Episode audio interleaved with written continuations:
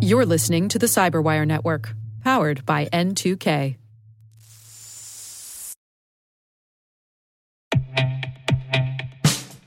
And now, a message from Cyberbit.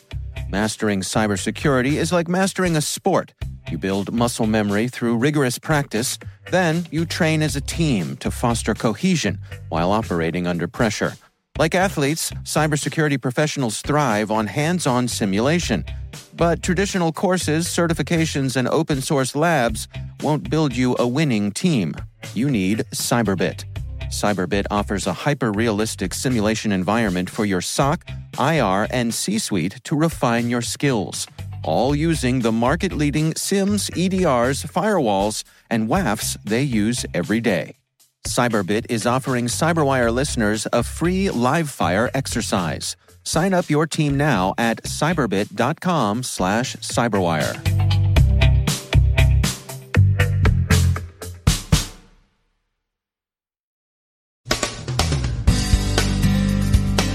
Bad Rabbit is a new strain of malware that's hopped out of Petya's hutch. The Lazarus Group is said to have taken control of some servers in India. DUHK warnings. Are industrial control system operators paying sufficient attention to level 1 and level 0 threats? Next May, we'll see not only GDPR, but also NIS. And Kaspersky continues to protest its innocence of spying and offers an explanation of what really happened with the NSA leaks.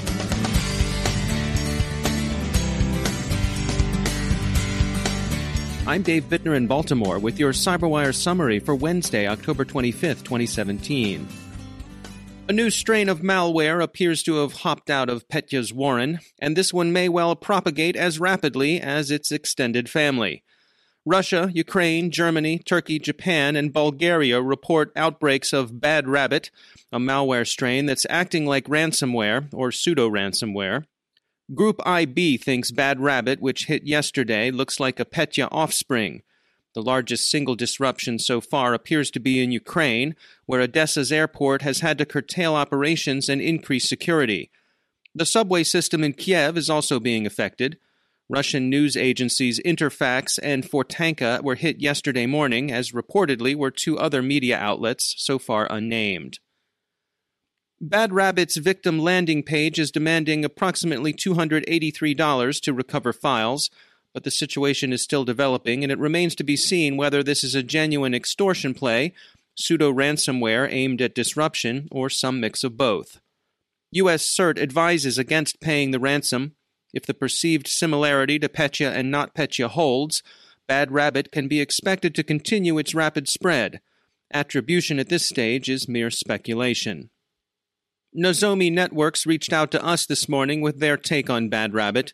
Moreno Carullo, Nozomi's co-founder and chief technical officer, said, quote, Our research shows that the group behind Bad Rabbit have spent considerable time creating their infection network, going back to at least July, with the majority of sites relating to media and news. Carullo also offered insights on how an infection works. When a victim visits what they believe is a legitimate site, they are instructed to download an Adobe Flash installer and update. Given that the attackers are targeting media and news sites that have previously employed Flash to enhance the visitor experience, this request may not immediately arouse suspicion, but it should. If the user follows the redirection, the attack begins and the ransomware dropper downloads. Once the mark has executed the dropper, and the victim needs admin privileges to do so, a malicious DLL is saved and run using a customary utility. Carullo explains that their experience is that the malicious file tries to brute force login credentials and download an executable that appears to be derived from the DiskCryptor utility. That begins the encryption phase of the attack, replacing the bootloader the way NotPetya did. So, what should an enterprise do? Don't pay the ransom. Consider investing in some real time detection tools, and above all, back up your files. The Lazarus Group North Korean threat actor is reported to have taken control of a number of servers in India. The servers aren't the ultimate target, rather, they constitute a platform from which other cyber attacks can be launched. DUHK attacks against devices using the ANSI X9.31 random number generator are being reported. DUHK, D U H K, stands for Don't Use Hard Coded Keys. There's a bit of a transformation going on as companies are moving more of their IT infrastructure to the cloud. What's motivating those moves can have a serious impact on security. Scott Kaine is CEO at Delta Risk, and he offers his perspective. The biggest shift that we've seen is that the use of the cloud is being primarily driven by the mid market. So those companies that are 10 employees all the way up to 5,000 employees are now the primary users of these cloud environments because they do not have the staff to manage anything in house. Uh, and at the end of the day, from a cost perspective, it makes a lot more sense for them to leverage most of their back office applications in the cloud. As this transformation is taking place, the business is moving out. Uh, so businesses are getting the efficiencies of the cloud. However, the security groups are usually left behind and they're in the usual state of catch up which is an obviously a problematic situation in today's cyber environment. Yeah, let's dig into that a little bit. Uh, when you say they're playing catch up, what what uh, what prompts that? Most of from what I've seen has been a situation where the business and the ops and the IT teams have had a directive internally to either increase the efficiencies of their back office applications or increase the capabilities of their back office applications and so they're left with no choice but to move out to the cloud relatively quickly. In most cases, the security teams are an afterthought from what I've seen. And what ends up happening is the folks that are driving the business needs don't want any barriers and therefore, to some extent, are leaving the security teams out of the mix. So, in many cases, what we find out is the security teams don't even realize that the company is hosting some of these applications out there and only find out after the fact and then get asked to go ahead and try to fix it. And I'd say, as it relates to the larger firms, that is clearly an issue when you're dealing with the DevOps side of the house. So you've got developers within an organization that are pushing out code to uh, and, and production code, which are vital interest to any firm, out to environments like AWS and GitHub when you speak to the security staff and ask them whether or not they feel as if they've got visibility into these environments, the answer is normally no or I'm not sure. From my experience and what we've seen as a growing trend is that the developers are basically creating the next generation of the Wild Wild West, pushing their code out, using these environments.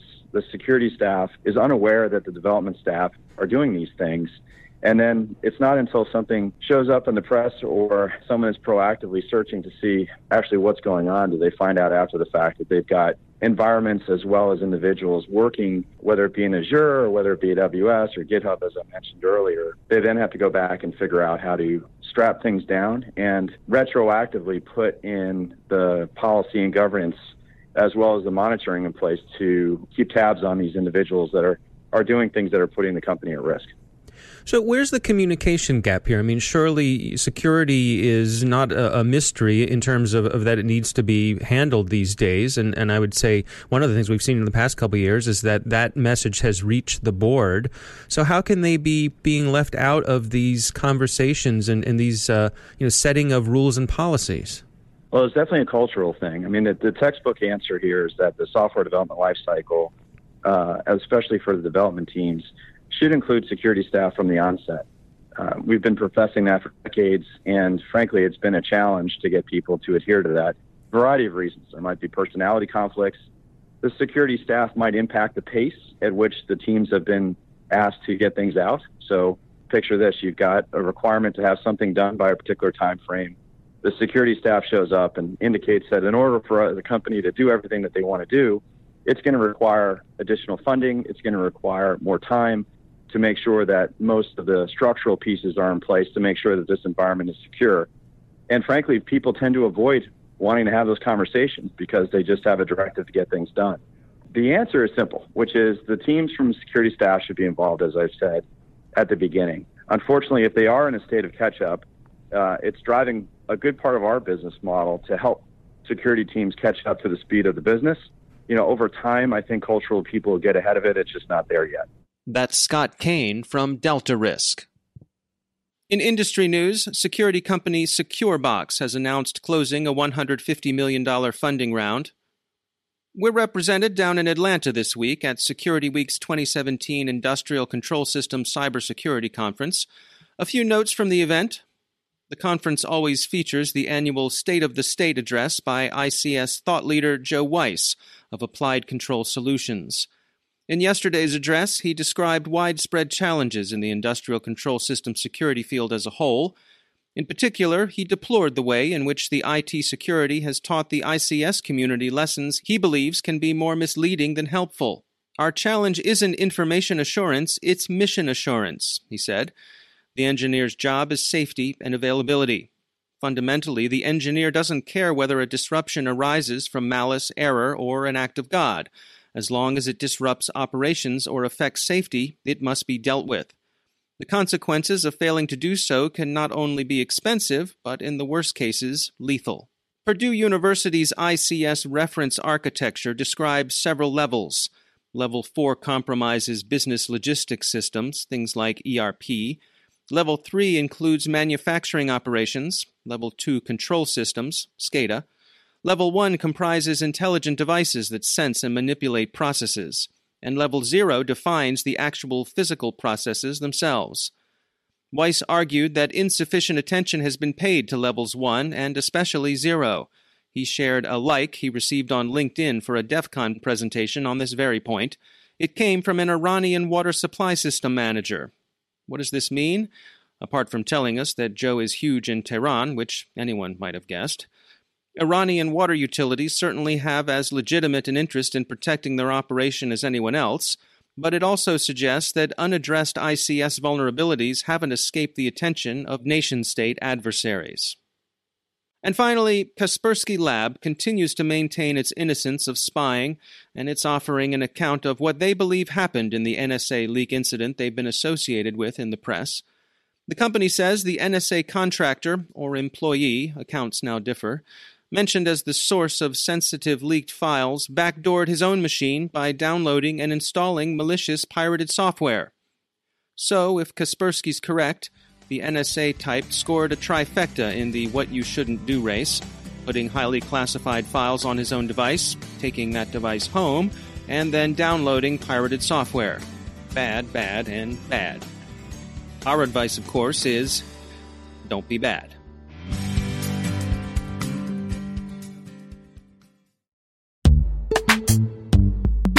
Every day, your IAM tech debt grows. Your multi generational services struggle to work together. Building an identity fabric can fix this. It makes all your identity tooling stronger and allows you to connect any app to any service you want to use with zero coding, zero maintenance, and zero app downtime.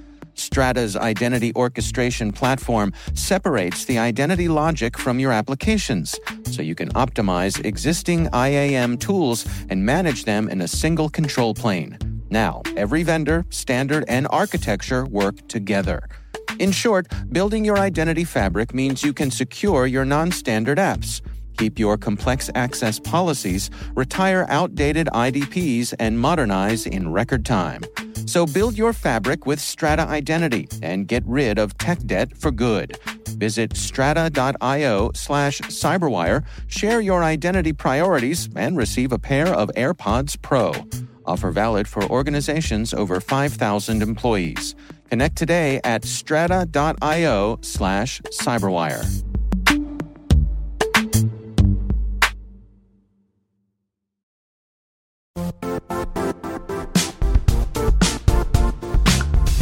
The IT world used to be simpler. You only had to secure and manage environments that you controlled. Then came new technologies and new ways to work. Now, employees, apps, and networks are everywhere. This means poor visibility, security gaps, and added risk. That's why Cloudflare created the first ever connectivity cloud. Visit cloudflare.com to protect your business everywhere you do business.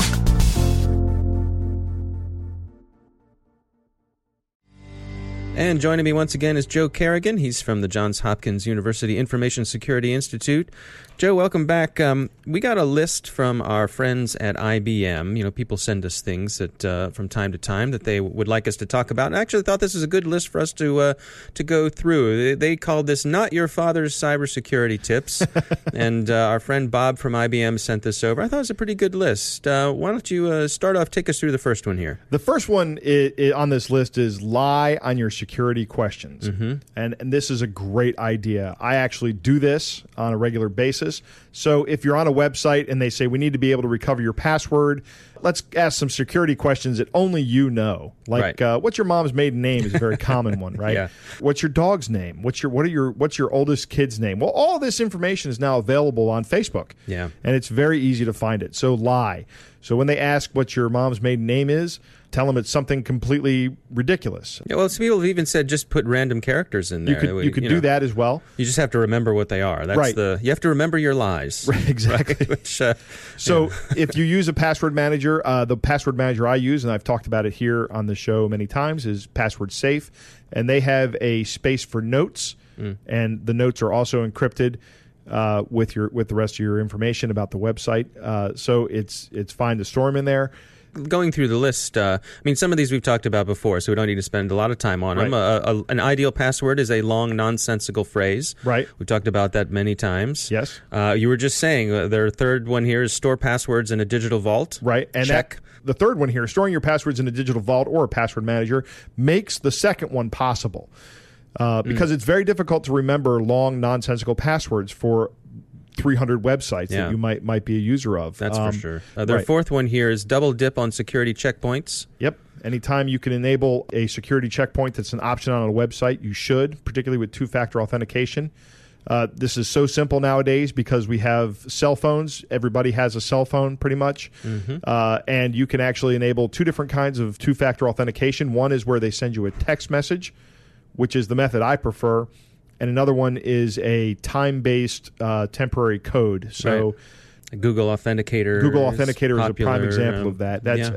that's actually based on a standard that the number escapes me right now, but it's it's they you get a you you and the computer share a uh, the computer you're trying to authentic, authenticate to share a seed, Mm-hmm. and then that seed is applied to an algorithm. And as long as nobody else has the seed, it's very difficult to predict what the next number is going to be. And their last one here is get down with biometrics. Right. Um, biometrics to me, I, I, I'm not 100% convinced about biometrics. It's better than nothing. So this is things like fingerprint scanning. Fingerprint and, scanning, and, yeah. You know, Apple has the new uh, Face ID. Right. Things like that. those those are better than having an open phone. That's for sure. Uh, Yeah. For not than not securing your phone, and they're very easy to implement. I don't know. I think there's not enough research done on the security of these things, and research I have seen suggests that these things are easily defeated. Or at least can be defeated. I don't know if can be defeated and easily defeated. I don't view them as the same things. Right. A lot of people in security do. Um, you know, cryptographers view things as either secure or not secure. There's a very Right. binary view there. I, I like to view things more on a spectrum. Uh, from You know, I uh, I don't have to I don't have secure. to outrun the bear. I just have to outrun you. Exactly. right? yeah. right. you don't need to be the fastest guy. You just shouldn't be the slowest guy. Right. All right. Well, I mean, it's a good list overall. It's a good list. Uh, so Yeah. thanks, uh, thanks from our friends at IBM for sending it over, and thanks to you, Joe, for joining us. Dave, it's my pleasure.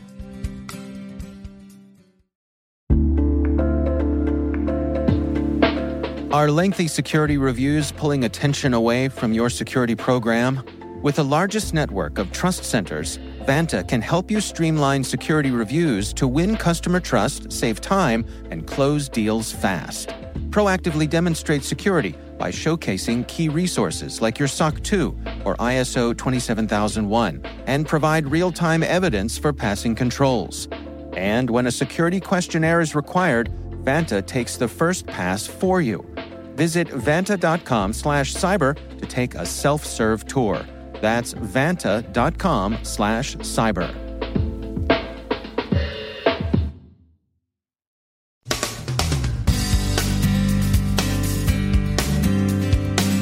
And that's the Cyberwire. We are proudly produced in Maryland by our talented team of editors and producers. I'm Dave Bittner. Thanks for listening.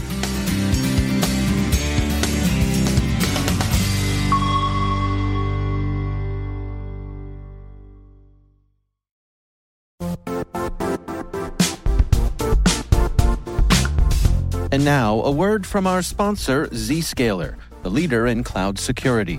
Cyber attackers are using AI in creative ways to compromise users and breach organizations.